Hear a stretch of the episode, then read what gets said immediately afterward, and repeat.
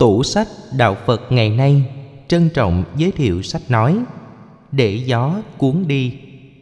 Các nhạc phẩm nuôi lớn lòng vị tha. Tác giả Thượng tọa Thích Nhật Từ. Hiệu chỉnh phiên tả Hồng Hà Phan Trung Thành. Giọng đọc Kim Phượng Phong Phú.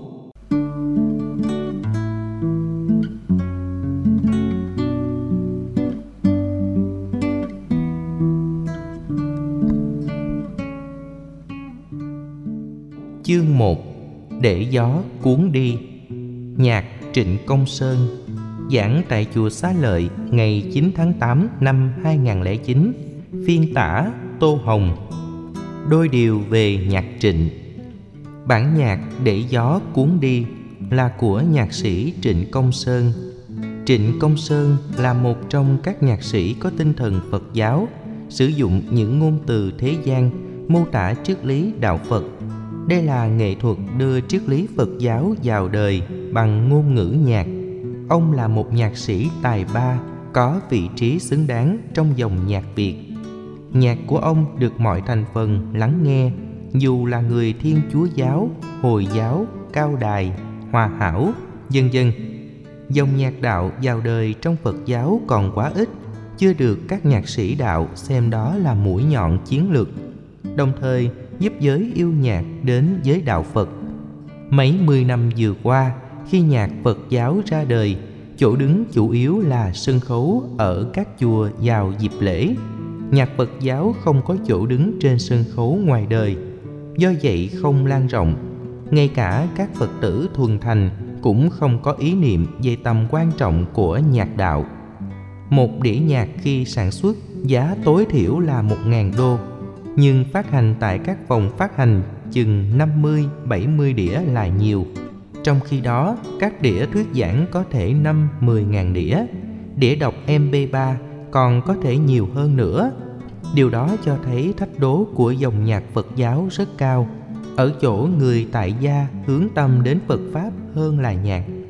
Khi tuổi xế chiều, Phật tử đi chùa chỉ mong mỏi được học Phật Pháp, hành trì tu niệm nhạc Phật giáo không phải là mối quan tâm của họ.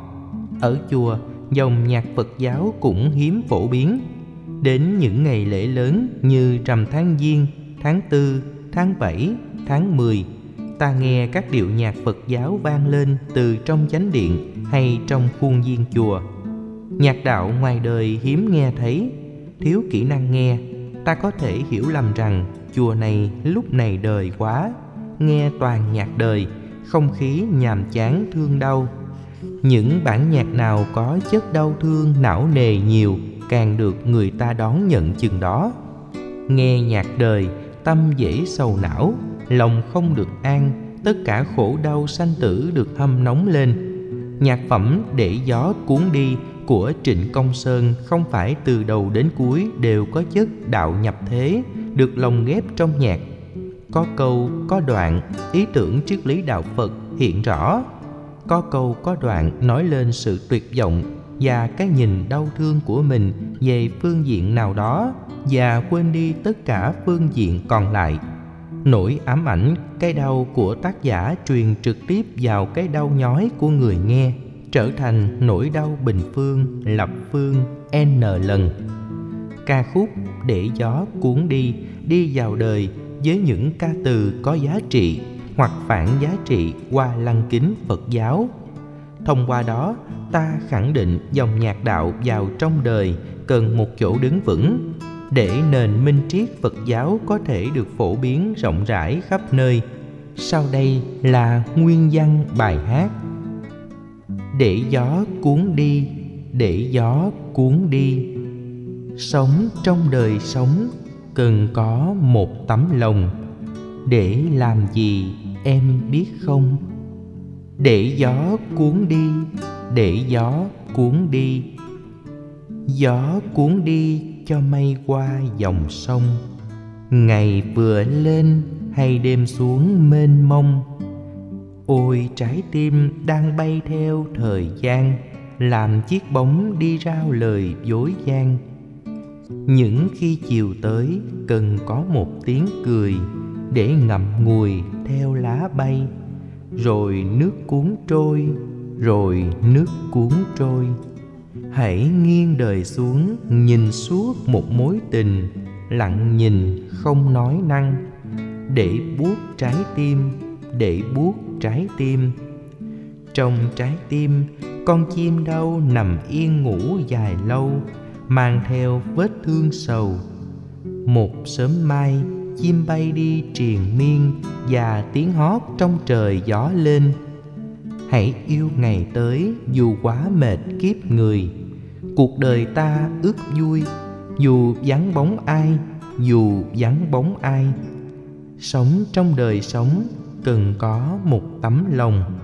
Để làm gì em biết không? Để gió cuốn đi để gió cuốn đi, để gió cuốn đi. Mang một tấm lòng, điểm xuất phát của bài nhạc mang yếu tố vô ngã trong tiến trình dấn thân. Trải dài đến hết bài thì yếu tố đó bị mất, bị loãng dần. Do vậy, yếu tố đời trỗi dậy nhiều hơn. Sống trong đời sống cần có một tấm lòng để làm gì? Em biết không? Để gió cuốn đi, để gió cuốn đi, để gió cuốn đi. Người có tấm lòng là người nhiệt tình, tử tế, sẵn sàng giang tay giúp đỡ, mang lại niềm vui cho người khác. Tấm lòng đó có hai hướng, tấm lòng có điều kiện và tấm lòng vô điều kiện. Tấm lòng có điều kiện lúc nào cũng cần có lời kêu cứu có nỗi khổ, niềm đau, bế tắc. Có một nhu cầu cần đến sự giúp đỡ và gõ cửa đúng nơi người có tấm lòng để ban tặng. Tấm lòng đó mới có mặt. Rất nhiều người chúng ta được xem là người tử tế và có tấm lòng. Nhưng quanh năm suốt tháng chưa hẳn có ý tưởng chuyển tấm lòng đó thành hiện thực, như sự giúp đỡ tại viện dưỡng lão mồ côi khiếm thị khi có một đại diện cơ quan đoàn thể nào đó đến trình bày cho chúng ta nhu cầu giúp đỡ và nhân sự kiện, phần quà được ban tặng, khi đó tấm lòng chúng ta mới mở cửa. Tôi tạm gọi đó là tấm lòng có điều kiện. Tấm lòng có điều kiện chỉ khi nào có cơ hội. Nói theo nhà phật là thuận duyên có người đến, có kẻ vận động, có sự kiện gì đó ta mới làm. Trong khi đó tấm lòng vô ngã của phật giáo luôn đứng ở thế chủ động. Ta phải đi gõ cửa cuộc đời, đi vào các ngõ ngách nơi thực sự cần có nhu cầu giúp đỡ. Có rất nhiều người trong nỗi đau tự bích kính cửa ngõ, không tìm được sự trợ giúp và chết dần mòn trong mặc cảm thẹn thùng trong cái nghèo cô đơn và sự bế tắc. Theo tinh thần phật giáo, nhất là phật giáo đại thừa tấm lòng đó cần phải xuống núi, không chờ người có nhu cầu lên núi gõ cửa tấm lòng của ta. Hôm nay, ngày vía của bồ tát quán thế âm, bậc đại nhân có tấm lòng độ sinh, gieo truyền hạt giống từ bi, nhổ lên nỗi khổ, tặng niềm vui cho cuộc đời. Tưởng niệm bồ tát quán thế âm, ta nên gieo những hạt giống thiện để tấm lòng được khai hoa kết trái một cách chủ động khác hoàn toàn những hạt của cây bồ đề được chim tha đi, rồi sơ suất làm rơi rớt trên mái nhà hay vệ đường. Sau một thời gian, nó nảy mầm thành cây với một sức sống. Tấm lòng đó là hạn hữu, không giúp ích gì cho cuộc đời. Làm từ thiện là làm thế nào đi gõ cửa đến nơi mà bóng tối thành những nỗi ám ảnh để giúp người bất hạnh vượt qua nỗi đau thời gian vừa qua, chúng tôi cố gắng đi vào các trại giam, các trung tâm cai nghiện ma túy hay trung tâm phục hồi nhân phẩm phụ nữ hoặc các trung tâm bảo trợ xã hội. Nơi đó có rất nhiều cuộc đời khổ hạnh do bế tắc mất hướng đi tới trong cuộc đời. Ta nên có tấm lòng đến những nơi này. Nếu không có những hạt giống tâm hồn truyền sức sống vào họ nghĩ rằng cuộc đời của họ đến đó là kết thúc, an phận với số phận đã an bài. Từ cái nhìn sai lầm và mê tín, bế tắc càng thêm bế tắc. Tấm lòng vô điều kiện là chủ động mang niềm vui, bỏ nỗi khổ cho cuộc đời. Ta hỏi phật tử như trịnh công sơn, để làm gì? Ở đây nhạc sĩ dùng đại từ ngôi thứ hai, em biết không? Chỉ cho thế hệ đàn em của ông là thế hệ trẻ. Dĩ nhiên, người trẻ khi làm một việc gì đó với sự khích lệ, chủ trương thì đặt ra câu hỏi, mục đích của nó là cái gì? Khi nào ta giải trình được mục đích thì giới trẻ cảm thấy bị thuyết phục nên mới dấn thân. Ở phương tây, mỗi người sống đèn nhà ai nấy tỏ, không ai muốn làm phiền ai, nên tấm lòng ngày càng thu hẹp lại và bị khóa kín. Do đó, tình làng nghĩa xóm ở phương tây rất hiếm. Tại việt nam và các nước nghèo khác, dài 10 năm nữa khi công nghiệp phát triển như phương tây, chúng ta phải đối diện với khủng hoảng văn hóa. Đó là tấm lòng bắt đầu thu hẹp lại, trở thành có điều kiện. Khi được mời gọi thì đặt câu hỏi, để làm gì? Trịnh công sơn trả lời, để gió cuốn đi để gió cuốn đi. Năng lực của gió cuốn đi, những thứ nó có cơ hội đi qua. Chỉ một cơn lốc làm cho nhà tróc nóc, các công trình bị sập ngã, gió giông ảnh hưởng đến đời sống. Nhà nông phải khổ đau vì mùa màng thất thu. Hầu như cơn gió lốc với tốc độ 60 km một giờ trở nên đi ngang qua chỗ nào để lại thương đau chỗ đó tinh thần Phật giáo nhập thế không để lại vết tích gì để chủ nghĩa thành quả và công thần không có cơ hội động lại trong trí não của người thực thi đó. Trong kinh Pháp Cú, Đức Phật miêu tả sự dấn thân của các bậc chân nhân, cao hơn nữa là các bậc thánh, giống như những con chim bay trên bầu trời. Động tác vừa bay khỏi chỗ nào là không để lại vết tích nào ngay cả dưới nó là con sông, trên nó là áng mây bay rất đẹp. Ta có thể dùng video để ghi hình lại, hoặc các họa sĩ, tức cảnh sinh tình, sẽ vẽ một bức tranh rất đẹp. Nhưng hình ảnh lưu giữ trong bức họa là không thực tại như lúc nó đang là. Nó là thực tại của cái gì đó trong quá khứ, và thực tại dường như khóa sổ không còn vết tích gì tinh thần nhập thế vị tha vô ngã. Tinh thần nhập thế dấn thân phụng sự với từ bi cũng cần vị tha vô ngã. Nhiều người khi cứu người, giúp đời hay để lại nhiều dấu vết, để người được giúp phải mang ơn đền nghĩa. Đôi lúc, đồng tiền hay vật chất hỗ trợ, cơ hồ cao như núi. Người tiếp nhận có mặc cảm, tôi là người vô dụng, là dây chùm gửi là người phải nương tựa vào người khác để được trợ cấp. Khi thực hiện một nghĩa cử cao đẹp con người hãy để cho gió cuốn đi. Đừng lưu giữ chủ nghĩa thành quả trong đóng góp gọi là bố thí ba la mật đây là đoạn hay nhất của bài ca. Các chương trình từ thiện được phát sóng trên đài HTV, VTV, thỉnh thoảng trong các diễn văn khai mạc trình bày ý nghĩa của cuộc vận động từ thiện người ta thường trích dẫn câu hát của nhạc sĩ Trịnh Công Sơn. Sống trong đời sống cần có một tấm lòng. Khổ đau trong đời nhiều, Nếu không có tấm lòng thì khổ đau ngày càng gia tăng. Một tấm lòng không đủ, Phải có nhiều tấm lòng. Nhiều tấm lòng để cùng nhau trị liệu khổ đau, Hiệu quả mới nhanh chóng. Trịnh Công Sơn thích nhất ba ca sĩ sau đây. Người thứ nhất là Khánh Ly. Nhờ giọng hát của cô mà nhạc của ông có chỗ đứng trong giới trí thức sinh viên trước năm 1975. Sau khi có mặt ở Hoa Kỳ, Khánh Ly lại tiếp tục biểu diễn và làm album nhạc Trịnh. Người thứ hai là em của Trịnh Công Sơn, Trịnh Vĩnh Trinh, cũng có giọng hát giống Khánh Ly. Ông nói rằng nếu không có hai giọng ca này, nhạc của ông chẳng ai biết đến. Những năm cuối đời, ông đề cập đến giọng ca Hồng Nhung, một trong những ca sĩ tên tuổi đã giúp cho dòng nhạc ông có một sinh khí mới. Tác dụng của vô ngã trong các việc làm từ thiện bao giờ cũng lớn. Trịnh Công Sơn nói như thế. Gió cuốn đi cho mây qua dòng sông, Ngày vừa lên hay đêm xuống mênh mông ta hình dung ra bức tranh trên là trời xanh thẳm, dưới là nước hay cỏ cây bạc ngàn và tấm lòng làm cho cuộc đời đẹp quang đảng tươi mát như bức tranh mùa xuân. Một cơn gió thoảng bay qua, tấm lòng đó được bay đi chỗ này chỗ kia và băng qua dòng sông. Để chi?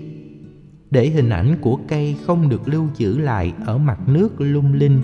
Lưu giữ lại là một cố chấp dù vô tình hay hữu ý, vẫn là một sự giữ lại thành quả.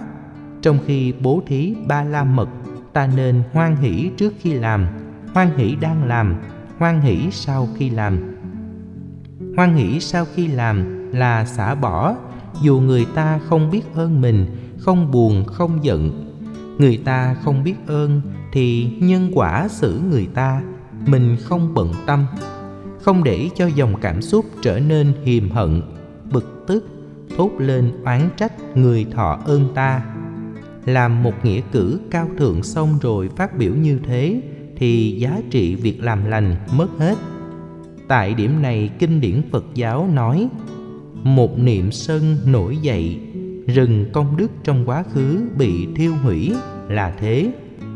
Mây bay ra khỏi dòng sông là một điều may mắn ai sống với chủ nghĩa thành quả sẽ ngủ quên trên chiến thắng. Do vậy, không có cơ hội tiến xa trên những nỗ lực ta có thể cống hiến. Gió cuốn đi cho mây qua dòng sông. Hình ảnh mà lưu giữ được lại sẽ trở thành vết tích. Tấm lòng thực sự là không để lại vết tích. Điều này khác với các phật tử làm các phật sự, đóng góp cho các chương trình tu học khi được thầy trụ trì trao cho bằng tuyên dương công đức thì yêu cầu ghi chữ vô danh, vốn là một cái danh. Ai muốn đóng góp nhiều, không cần ai biết đến và ghi vô danh. Chiều hôm sau, người ta càng muốn tìm hiểu danh tánh người vô danh là ai. Khi được tán dương công đức, ta cứ ghi nhận như một việc bình thường. Việc thiện cần gió cuốn đi. Ta hiểu việc thiện như một hoa thơm có nhiều tác dụng y học trên sức khỏe con người. Đóa hoa thơm càng lan tỏa mọi nơi để mọi người cùng biết đến, cùng làm. Một người có đồng lương ít ỏi, mỗi tháng có thể cắt xén đi phần nào lương để chia sẻ nỗi đau hay những mảnh đời bất hạnh, thì giá trị đó được hiểu gấp nhiều lần so với người giàu có cũng ngần ấy số tiền đóng góp. Ở Việt Nam lương trung bình là một triệu rưỡi có người sau khi lãnh lương sử dụng 500.000 đồng vào từ thiện Vậy là sử dụng 33% lương của mình rồi Đức Phật khuyên chỉ sử dụng 25% lợi nhuận mình có để làm từ thiện được bền bỉ, chớ chi hết. Sau này khi lâm vào hoàn cảnh người thân khó khăn, ta sẽ không giúp được. Người Đài Loan làm từ thiện có phương pháp hơn. Họ vận động một ngân quỹ vài triệu, mỗi tháng lấy lãi và hoạt động từ thiện. Nên vốn không mất mà việc từ thiện được lâu dài. Trải qua nhiều năm tháng, nhiều nhà thường quân đầu tư vào lãi suất càng tăng nhiều nên đối tượng được ban tặng tấm lòng cũng được nhiều nối kết như thế thì giá trị cao lắm người việt nam có thói quen khi làm từ thiện thì tổ chức vận động sau mỗi cuộc vận động, người đóng góp cảm thấy mỏi mệt và rút lui dần dần. Do đó, ta phải có phương pháp để việc làm từ thiện được bền bỉ. Ta thử hình dung, nếu may có ý niệm rằng con sông ở dưới mặt đất là chướng ngại vật, cố tình lưu giữ mây lại vì mục đích a, b, c nào đó, thì mây sẽ giận dòng sông. Nếu dòng sông có ý niệm vì mây bay thật nhanh để hình ảnh của mây không được lưu lại dưới dòng sông là cố tình khinh thường, không quan tâm đến tấm lòng của mình. Dòng sông sẽ xem mây là kẻ khó chơi. Do vậy, dù phát xuất từ một tấm lòng, mây và sông trở thành đối thủ. Tương tự, ta hình dung mây bay ngang qua núi. Núi có ý niệm rằng đám mây đen vần vũ làm cho màu xanh của núi và màu tự nhiên của đá mất giá trị. Núi sẽ dùng các tảng đá nhỏ chọi vào mây cho nát tan tành. Nếu mây nghĩ rằng núi mọc sừng sững chỉ với chức năng phá đám sự bay của mây, thì trong tâm cũng luôn có nỗi hiềm hận, cho đó là một trở lực. Mây và sông may mắn không có ý niệm này nên sự bay của mây rất tự nhiên như là một nhân duyên có ý nghĩa. Biết bao nhiêu bức tranh đẹp có được nhờ có nét tự nhiên, thay đổi ý niệm là thay đổi một tầm nhìn.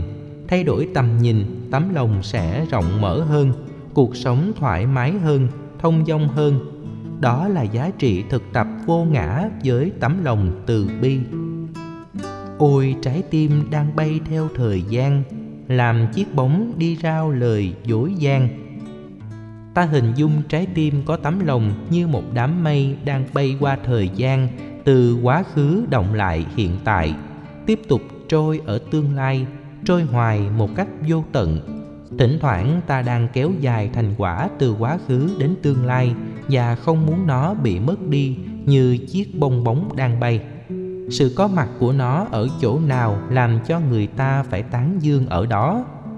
Bong bóng trái tim lúc đầu xuất phát ở tấm lòng trở thành trái tim ghi nhận công đức quá nhiều. Lúc đó được hiểu là rao lời dối gian. Có một mà muốn ca ngợi gấp 10, gấp trăm khiến người tiếp nhận mang mặc cảm mình như người mang nợ. Khi thực tập giúp đỡ bằng tấm lòng tính cách sở hữu chủ của hành vi được kết thúc nó là sở hữu chủ của người tiếp nhận. Ta không nên nhớ nó làm gì. Theo phương pháp lục niệm trong kinh Bali, nhớ quả phước báu và nhớ sự bố thí để tấm lòng ta lúc nào cũng vui. Khi ta thành công, bao nhiêu người tán dương. Nhưng sau đó, người ta không còn quan tâm nữa. Khi tên tuổi mình không còn, thì gọi là nhân tình thế thái như bài ca thói đời đã nêu đường thương đau đầy ải nhân gian, ai chưa qua chưa phải là người. Trong thói đời cười ra nước mắt, khi trắng tay gọi tên bằng hữu, giờ giàu sang quên kẻ tâm giao, còn gian dối cho nhau. Không biết buông xả, nên mỗi việc làm có tấm lòng đều muốn người ta ca tụng. Cái tôi đó lớn lên, nên lúc không được tán dương thì niềm đau trỗi dậy và ta quy kết tiêu cực về cuộc đời. Từ đó, chung thân ta giận cuộc đời. Ta giúp cho một hai người nhưng họ không biết ơn, đem giận cả cuộc đời. Hết sức vô lý. Đôi lúc cái tôi làm ta ích kỷ như thế, người ta có ca tụng, bản thân cũng đừng tự hào. Làm một việc tốt, thực tế là làm cho chính mình. Gieo trồng công đức là tạo lập cho mình tạo lập cho người. Cần lắm tiếng cười. Yếu tố chán nản bắt đầu xuất hiện ở đoạn ca từ này trở đi. Những khi chiều tới, cần có một tiếng cười để ngậm ngùi theo lá bay. Rồi nước cuốn trôi, rồi nước cuốn trôi. Một ngày có 24 giờ, nếu ban ngày có người có thể tham gia và đóng góp trong các sinh hoạt thì ta có 12 giờ ấy thế mà tác giả chỉ mong có một tiếng cười trong 12 tiếng khi hoàng hôn của một ngày buông xuống là mãn nguyện. Trong tình huống này, ta thấy niềm vui nụ cười thật nhỏ nhoi, không đáng bao nhiêu. Một nụ cười dài chỉ 60 giây. Khi niềm đau dâng lên thì có những cái cười ra nước mắt. Cười ngạo nghễ với cuộc đời, cười ôm hận với chính mình, cười một cách tức tưởi rằng tại sao cuộc đời diễn ra bất công với tôi như thế? Có nhiều người từng suy nghĩ như vậy, ngày càng khốn đốn, khổ lụy, buồn phiền nhiều hơn. Thực tập tiếng cười không nên để vào buổi hoàng hôn hay buổi bình minh, mà phải mỗi giờ, mỗi phút, mỗi giây. Chuyến hành hương Phật tích tháng 4 năm 2009 vừa qua, đài VCTV1 phát sóng lại 6 lần một tuần. Mỗi kỳ được 30 phút và sẽ còn phát lại nữa. Chúng tôi và người hướng dẫn chương trình đã thành lập câu lạc bộ cười. Không phải vì chuyến đi thiếu vắng nụ cười, mà nụ cười cần phải có để niềm vui được nhân đôi. Hành hương phật tích, phần lớn sử dụng xe buýt. Đường này qua đường kia rất gồ ghề, nên đi năm bảy tiếng ta chỉ dừng chân khoảng một hoặc hai giờ. Mệt lã người mà chỉ tham quan Phật tích một hai giờ làm cho nhiều người mệt nhừ. Tại các khu Phật tích ở Ấn Độ, ẩm thực không phong phú như ở Trung Quốc. Ta cần có nhiều tiếng cười cho niềm vui tâm linh trải dài qua các Phật tích. Với an lạc và tỉnh thức, ta đang làm sống dậy chất Phật từ lâu xa đã ngủ quên trong thói quen của chúng ta. Với câu lạc bộ cười này, sáng sớm vừa có mặt trên xe, chúng tôi cười mấy phát.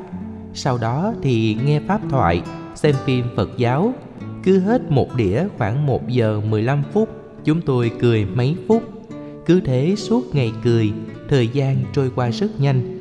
Thấm thoát 15 ngày kết thúc, làm nhiều người tiếc nuối Chúng tôi đề nghị hãy đem tất cả nụ cười về với gia đình. Vợ có nhăn một chút, cứ cười với vợ, cô ta sẽ vui.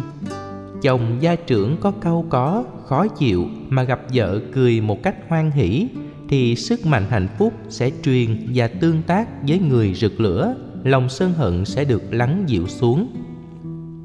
Chiều tối là quãng đời cuối của con người, nếu không có tiếng cười thì cả đời người rơi vào bế tắc tuyệt vọng. Nhiều đại gia tỷ phú triệu phú không biết nuôi dưỡng và thực tập tiếng cười phát xuất từ niềm vui nội tại niềm vui giúp người thân, người thương vô dụ lợi.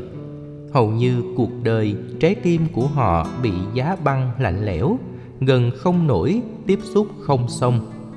Người đó có cảm giác cô đơn tuyệt vọng vô cùng. Ta phải thực tập tiếng cười như một nhu cầu trị liệu và giúp đỡ. Khi đến bồ đề đạo tràng, chúng tôi tổ chức chuyến từ thiện 7.000 đô. Sau đó thêm vài phật tử đóng góp tất cả được 10.000 đổi ra tiền ruby và mua quà nhờ ni sư chùa Linh Sơn tại Bồ Đề Đạo Tràng tổ chức, mời gọi 500 gia đình nghèo khó ở làng gần đó. Đôi khi người nghèo nài nỉ van xin, níu áo, nắm tay, làm cho các du khách có cảm giác gớm sợ, phải cho tiền để thoát khỏi cảnh này. Khi người nghèo đến, ta yêu cầu ngồi sắp hàng, họ chỉ sắp được chừng 10 người đến thứ 11 họ đã nháo nhào với nhau. Cuối cùng không ai nhận được gì hết dù tiền thì có dư. Khi khổ đau người ta thường nghĩ đến mình trước. Đức Phật nói Nghèo khó, bố thí là khó. Lần sau đến chùa Linh Sơn Chúng tôi rút kinh nghiệm của lần trước Mời 500 hộ vào chùa Ngồi thành hàng sáu Dọc theo hình chữ U.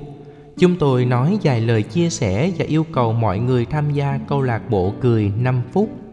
Các phụ nữ Ấn ở nông thôn Thường 13 tuổi là có con 18-19 đã thấy già trước tuổi. Có người tuổi 30 đã là bà ngoại. Gương mặt khổ đau, tiều tụy do thiếu ăn, thiếu uống. Những mảnh đời bất hạnh đó làm cảm xúc con người cũng khô héo. Khi thực tập mấy phút cười, gương mặt họ rạng rỡ lên Ai cũng đẹp ra Đó là hiệu lực của tiếng cười Bởi khi cười có nếp nhăn ở hai cánh mũi Tạo kích thích thần kinh Các mô thần kinh được làm mới Quá trình trao đổi chất tốt, máu được tươi nhuận, tinh thần được sảng khoái nên kháng thể gia tăng, sức khỏe được tốt hơn.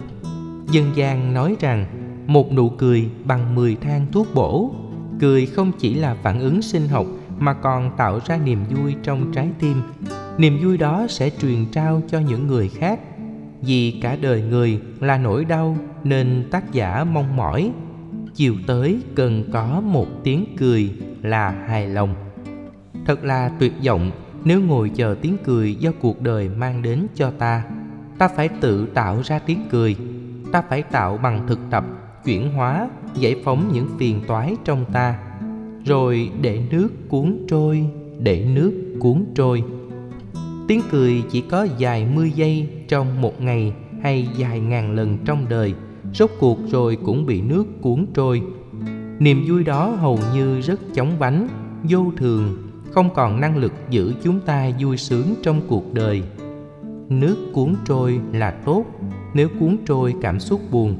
Vui và buồn là đối lập trên cung bậc cảm xúc của con người thường chúng ta dễ bị ngã quỵ bởi cảm xúc buồn, như ta bị rớt xuống vực thẳm và ta đang được tân bốc như cánh diều bay. Khi dòng cảm xúc được nâng cao bởi các thuận duyên, thì lúc gặp nghịch duyên khổ đau có mặt.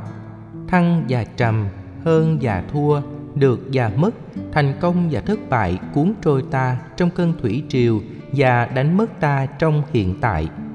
Theo tinh thần phật giáo để nước cuốn trôi là làm sao vui lẫn buồn không phải là yếu tố để ta bận lòng. Ta ghi nhận dòng cảm xúc vui buồn đang trải qua từng giây, từng phút, không kháng cự nó, không trù dập nó mà quán chiếu để chuyển hóa nó. Nó không tác động chúng ta. Ta ghi nhận thực tại, dạp dược lên để có niềm vui mà kinh điển Bali gọi là xả niệm thanh tịnh giữ trạng thái xả thật lâu để cõi lòng thanh tịnh sâu lắng một cách bền bỉ. Đây chính là niềm vui nội tại. Khiêm tốn hạ mình. Hãy nghiêng đời xuống nhìn suốt một mối tình.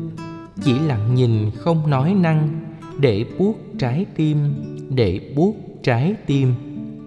Ca từ ở đây rất tinh vi, nghiêng đời xuống ta hình dung với chiều cao một con người bóng ngã nghiêng thì dài hơn độ chiếu thẳng từ mặt trời đứng bóng. Dù là đánh dấu con người và cuộc đời bằng bóng nghiêng hay bóng thẳng, tác giả khuyên đôi lúc nghiêng đời xuống, tức là khiêm tốn hạ mình xuống để thấy rằng tại sao cuộc tình trong quá khứ đổ vỡ hoặc tại sao hạnh phúc bị đánh mất. Chiều cao của người Việt khoảng 1m6 hoặc 1m7 khi nhìn nghiêng thì chiều cái bóng có thể gấp 2-3 lần. Ta có cảm giác hay ngộ nhận rằng chiều cao cuộc đời mình là 30 lần. Khi nhìn giá trị mình cao như thế, sự kiêu ngạo tạo ra nhiều rắc rối trong mối tương giao, nhất là quan hệ trong tình yêu và vợ chồng. Trong nhà, chồng có thái độ gia trưởng vì nghĩ mình mang về vật chất, tiền bạc, hạnh phúc cho cả gia đình nên có quyền ứng xử như thế những người vợ thành đạt trong xã hội cũng dễ dàng cư xử nghênh ngang. Đôi lúc ta phải nghiêng đời mình xuống chút xíu để nhìn một mối tình và đề nghị của trịnh công sơn là chỉ lặng nhìn, không nói năng. Quán chiếu không phê bình, chỉ trích, đánh giá, phán đoán để có tầm nhìn khách quan hơn. Trước đây, đôi lúc chưa nhìn, ta đã phán rồi. Ta phán như một quan tòa giành quyền, chân lý và áp đặt lên người được ứng xử, có khi là vợ ta, chồng ta, con ta. Vì nghĩ ta là chân lý, nên ta không cho người bị phán xét bày tỏ nỗi oan ức, biện hộ hay được quyền giải trình theo hướng của họ. Ta khước từ tất cả những thứ đó. Nỗi đau làm hai bên đóng băng, nên chỉ lặng nhìn không nói năng. Lặng nhìn để có chiều sâu phân tích mình và người có mối tương quan. Mình và người như một tổng thể. Khi tách rời, một trong hai tổng thể đó không còn trọn vẹn nữa. Cuộc tình sẽ có vấn đề. Nỗ lực thoát khỏi bế tắc. Câu để buốt trái tim, để buốt trái tim, có hơi hướng tiêu cực. Nếu lặng nhìn không nói năng, để tâm rộng mở hơn, tha thứ hơn, bỏ qua hơn thì tốt biết mấy cho cuộc đời tác giả lặng nhìn theo hướng tiêu cực để buốt trái tim, ôm nó vào bên trong, không cần phải nói. Do vậy, niềm đau ngày càng gia tăng.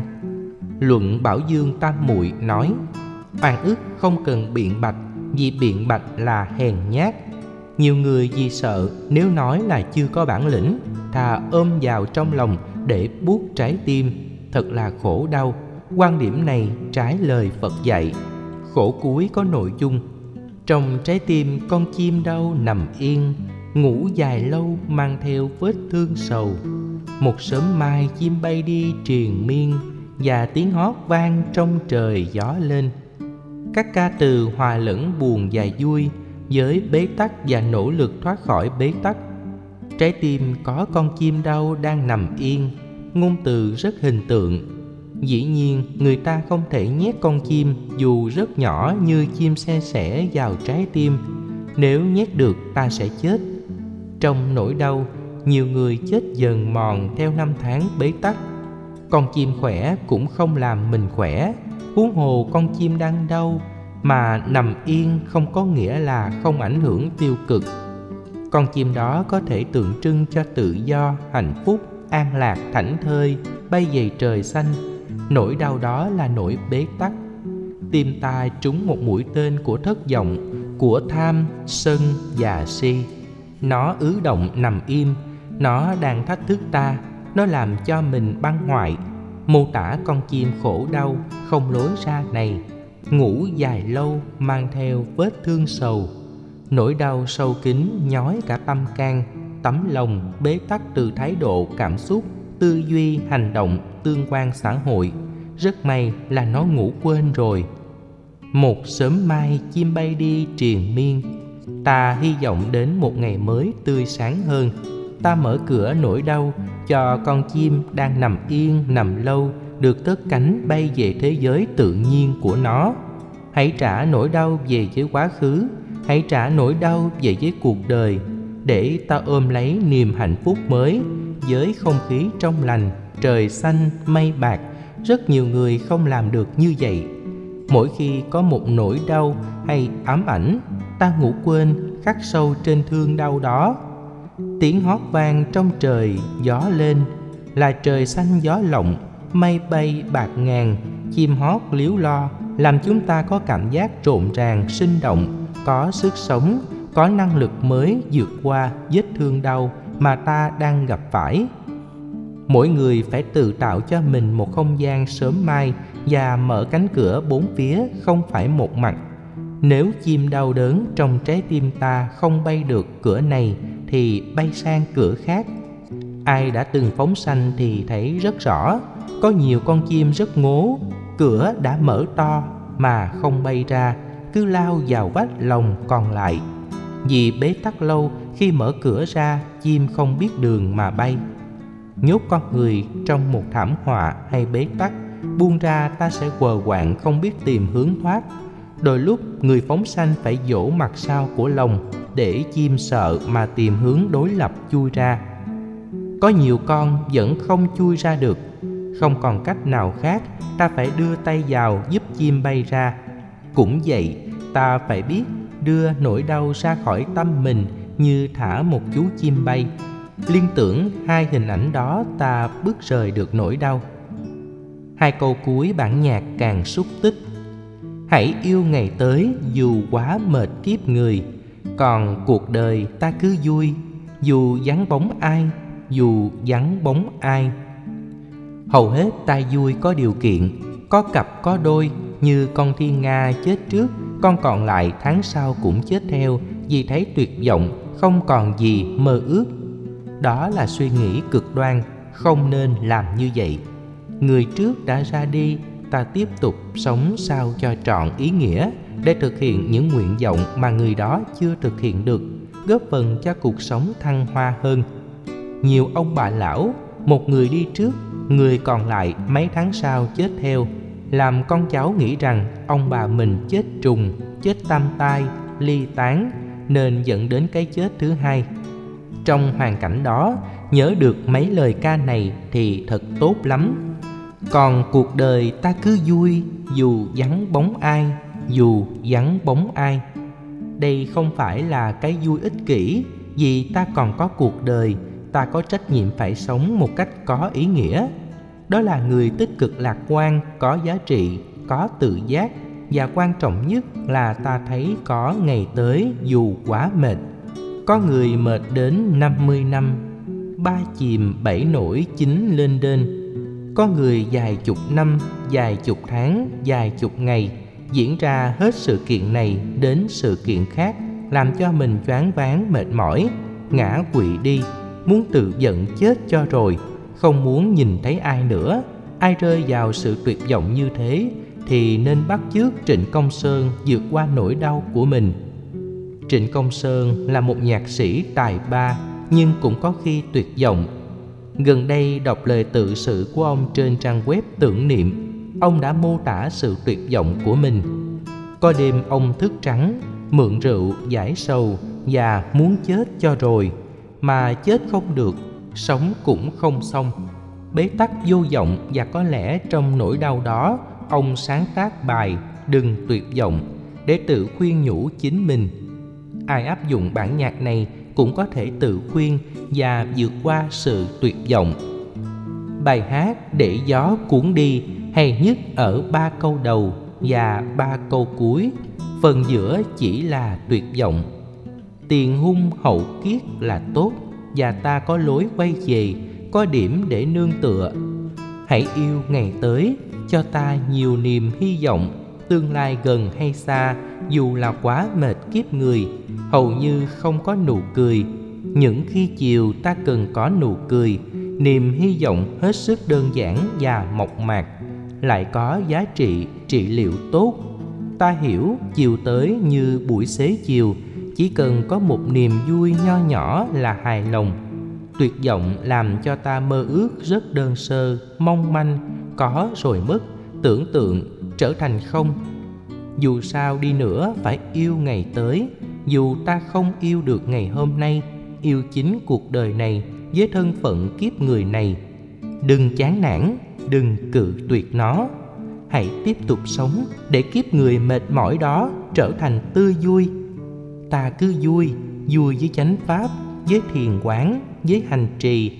Vui với sự tu tập, chuyển hóa thì mỗi tích tắc còn lại sẽ cho ta ý nghĩa cuộc sống.